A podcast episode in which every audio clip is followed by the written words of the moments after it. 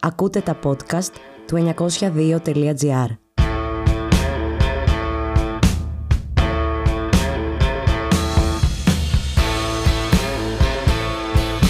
Φίλες και φίλοι, γεια σας. Κάθε αρχή και δύσκολη και κάθε πέμπτη πλέον θα τα λέμε από το Spotify.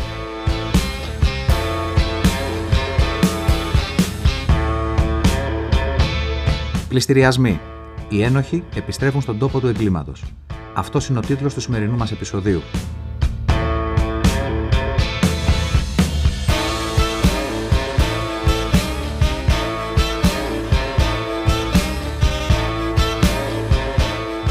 Πρώτη εκπομπή μας θα ήταν αχρίαστη μόνο υπό μία προϋπόθεση. Ότι η κυβέρνηση, ο ΣΥΡΙΖΑ και το ΠΑΣΟΚ θα είχαν ψηφίσει πριν λίγο καιρό μία τροπολογία που κατέθεσε το ΚΚΕ στη Βουλή. Την τροπολογία που ζητούσε να σταματήσουν τώρα οι πληστηριασμοί σπιτιών που είναι πρώτη και κύρια κατοικία και να σταματήσουν οι πληστηριασμοί άλλων περιουσιακών στοιχείων των λαϊκών οικοκυριών. Αντί για αυτό, η Νέα Δημοκρατία, ο ΣΥΡΙΖΑ και το ΠΑΣΟΚ απέρριψαν και δεν συζήτησαν καν την τροπολογία του ΚΚΕ. Βέβαια θα πείτε, το να ψηφίσουν αυτά τα κόμματα τέτοια τροπολογία μάλλον αποτελεί σενάριο επιστημονικής φαντασίας. Και δεν έχετε άδικο, μιας και στο παρελθόν, βήμα-βήμα, έχτισαν όλο το θεσμικό πλαίσιο που κυριολεκτικά αρπάζει τα σπίτια και τα παραδίδει στα κοράκια των τραπεζών και στα κοράκια των funds. Αυτή είναι η πραγματικότητα. Οπότε σήμερα ας επικεντρωθούμε στο γιατί υπάρχει ανάγκη να προστατευτούν χιλιάδες λαϊκές οικογένειες από το ξεσπίτωμα των τραπεζών και των funds. Και πρέπει να επικεντρωθούμε σε αυτό, γιατί μέχρι το τέλος του χρόνου, τις επόμενες λίγες μέρες δηλαδή, οι πληστηριασμοί θα φτάσουν συνολικά στους 40.000 για φέτος. Και το 2023 φέρνει νέο κύμα πληστηριασμών αφού θα αυξηθεί ο αριθμός όσων δεν μπορούν να πληρώσουν τις δόσεις του στεγαστικού τους δανείου εξαιτίας της ακρίβειας αλλά κυρίως της αύξησης των επιτοκίων. Τα ίδια τα στοιχεία των τραπεζών άλλωστε περιγράφουν πως ήδη ένα στα τρία στεγαστικά δάνεια που είχαν ρυθμιστεί έχει ξανακοκκινήσει. Τόση αξία έχουν οι δηλώσεις του Πρωθυπουργού πως οι πληστηριασμοί είναι μια μικρή εξαίρεση. Αλλά γιατί δεν ρωτά το βουλευτή του τον Μπάτσι που έκδερνε τα θύματα του κανονικά και με τον νόμο; Όμως και στο ΣΥΡΙΖΑ περισσεύει το θράσος.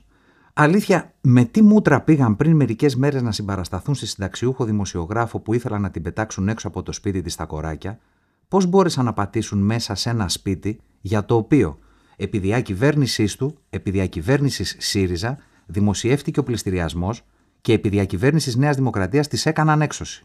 Για συμπαράσταση, λέει. Πριν ακριβώς πέντε χρόνια, τότε στις δόξες του ΣΥΡΙΖΑ, που έκοβε τα ΕΚΑΣ, έκοβε συντάξεις, επέβαλε και άλλους φόρους, τότε λοιπόν ήταν που μαζί με όλα τα άλλα κατέθεσε και ψήφισε μια τροπολογία που αφορούσε τους πληστηριασμούς. Τι έλεγε, Ακούστε και σας παρακαλώ μείνετε ψύχρεμοι. Ανοίγουν εισαγωγικά. Οι ανωτέρω νομοθετικές ρυθμίσεις υπαγορεύονται από λόγους υπέρτερου δημοσιονομικού και δημοσίου συμφέροντος που αποσκοπούν αφενός στη στήριξη και προστασία της εθνικής οικονομίας μέσω της ακόλυτης διενέργειας πληστηριασμών ως μέσον ενίσχυσης της ρευστότητας του χρηματοπιστωτικού συστήματος και αποφυγής ανάγκης νέας κεφαλαιοποίησης των τραπεζών. Αφετέρου, στην εξασφάλιση της ένομης προστασίας των συμβολιογράφων που διενεργούν πληστηριασμούς ως υπάλληλοι αυτών. Ακούσατε. Η ακόλυτη διενέργεια πληστηριασμών πρέπει να γίνει γιατί πρέπει να ενισχυθεί η ρευστότητα των τραπεζών. Για να δούμε όμως, ποιες είναι οι νομοθετικές ρυθμίσεις που έφερε τότε ο ΣΥΡΙΖΑ με τη συγκεκριμένη τροπολογία; Συνεχίζω. Ανοίγουν εισαγωγικά. Αυτεπάγγελτη δίωξη όσων διαταράσσουν την απρόσκοπτη και εύρυθμη λειτουργία των πληστηριασμών. Ναι, καλά ακούσατε. Ο ΣΥΡΙΖΑ που πήγε για συμπαράσταση σε άνθρωπο που έχασε το σπίτι του είχε νομοθετήσει να συλλαμβάνουν, να δικάζουν και να επιβάλλουν ποινές φυλάκισης σε όσους προσπαθήσουν να προστατέψουν τα σπίτια του λαού από τα κοράκια. Και σε λιγότερο από ένα μήνα, οι πρώτες ποινικές διώξεις τράφηκαν εναντίον του Προέδρου του Εργατικού Κέντρου Λάρισας μαζί με άλλους έξι κατηγορούμενους. Ο ΣΥΡΙΖΑ μετά την κατακραυγή του κόσμου και τις αντιδράσεις κατήργησε μεν το ιδιώνυμο, αλλά στη συνέχεια έφερε το νέο άρθρο 168 του ποινικού κώδικα με το αδίκημα για τη διατάραξη της λειτουργίας υπηρεσίας που μπορεί να χρησιμοποιηθεί σε ανάλογες περιπτώσεις.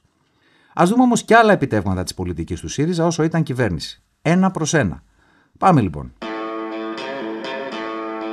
Πρώτον, όχι μόνο δεν παρέτεινε την όποια οριζόντια προστασία της πρώτης κατοικίας που ίσχυε μέχρι τότε, αλλά τροποποίησε το καθεστώς και το έκανε πολύ χειρότερο. Έπειτα έβαλαν στο παιχνίδι νέες έννοιες, όπως οι περίφημες ελάχιστες δαπάνες διαβίωσης και συνεργάσιμος δανειολήπτης. Είναι η διάταξη που προβλέπει ότι για την προστασία της κύριας κατοικίας ο οφειλέτη, ακούστε, αφενός μεν θα πρέπει να βρίσκεται στα όρια της εξαθλίωσης, αφετέρου θα πρέπει να καταβάλει ποσό τέτοιο ώστε οι πιστωτές του δεν θα βρεθούν χωρίς τη συνένεσή τους σε χειρότερη οικονομική θέση από αυτήν στην οποία θα βρίσκονταν σε περίπτωση αναγκαστικής εκτέλεσης. Ωραίο, ωραίο. Με λίγα λόγια, ο διακανονισμός θα πρέπει να εξασφαλίζει στα κοράκια όσα έβγαζαν αν έκαναν τον πληστηριασμό. Λαμπρά. Αυτό που ακούσατε είναι το Ευαγγέλιο του τραπεζίτη και το νομοθέτησε ο ΣΥΡΙΖΑ. Η Νέα Δημοκρατία το πήρε και το πήγε παραπέρα.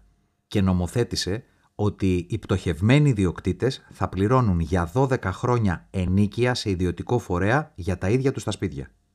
Δεύτερον, ο ΣΥΡΙΖΑ ψήφιζε το νέο κώδικα πολιτικής δικονομίας που διευκολύνει τις μαζικές κατασχέσεις και πληστηριασμούς κάθε είδους και, επιπλέον, καθιέρωσε τους ηλεκτρονικούς πληστηριασμούς. Μάλιστα το σκεπτικό του ΣΥΡΙΖΑ ήταν ότι οι ηλεκτρονικοί πληστηριασμοί μπορούσαν να λύσουν ένα μεγάλο πρόβλημα των ημερών. Ποιο ήταν αυτό; Ότι το πάμε και άλλοι φορείς που προσπαθούσαν και πάλευαν να μην αφήσουν κανένα μόνο το απέναντι σε αυτούς τους άθλιους μηχανισμούς, μπλόκαραν πληστηριασμούς που γίνονταν live σε συμβολιογραφία, εις πρακτικές εταιρείες και αλλού. Τρίτον, ο ΣΥΡΙΖΑ ψήφισε την πώληση των κόκκινων δανείων στα φαντς και μάλιστα με δύο νόμους που ήταν μέρος των μνημονιακών δεσμεύσεων. Αν κάτι επιβεβαιώνεται από όλα αυτά είναι ένα. Ο ΣΥΡΙΖΑ έκανε τους πληστηριασμούς και η Νέα Δημοκρατία κάνει τις εξώσεις. Από την άλλη πλευρά, από την πλευρά των πολλών όμως, επιβεβαιώνεται ακόμα ένα. Αυτό που έγινε και σύνθημα ότι τα σπίτια του λαού τα σώζει ο λαός. Κανένας μόνος, παντού ξεσηκωμός.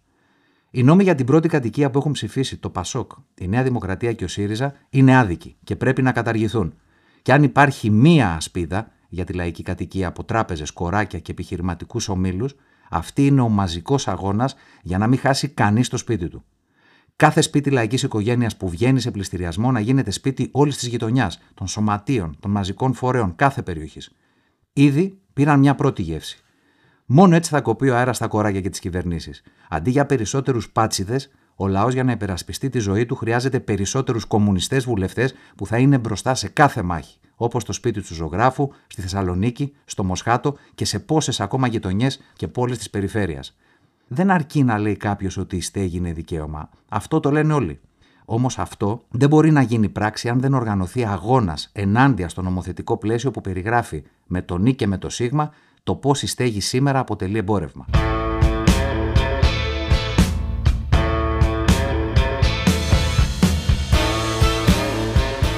Και κάτι για το τέλος, μάλλον το σημαντικότερο. Είναι κάτι παραπάνω από όριμο τον 21ο αιώνα να κατοχυρώνεται το δικαίωμα στη στέγη για όλους. Δεν λείπουν ούτε οικοδόμοι, ούτε πολιτικοί μηχανικοί και αρχιτέκτονες, ούτε τα υλικά, ούτε καν τα κτίσματα. Αυτό που λείπει σήμερα είναι η οργάνωση της οικονομίας με προτεραιότητα την κάλυψη των λαϊκών αναγκών με σκοπό να ζουν όλο και καλύτερα οι πολλοί αυτής της κοινωνίας.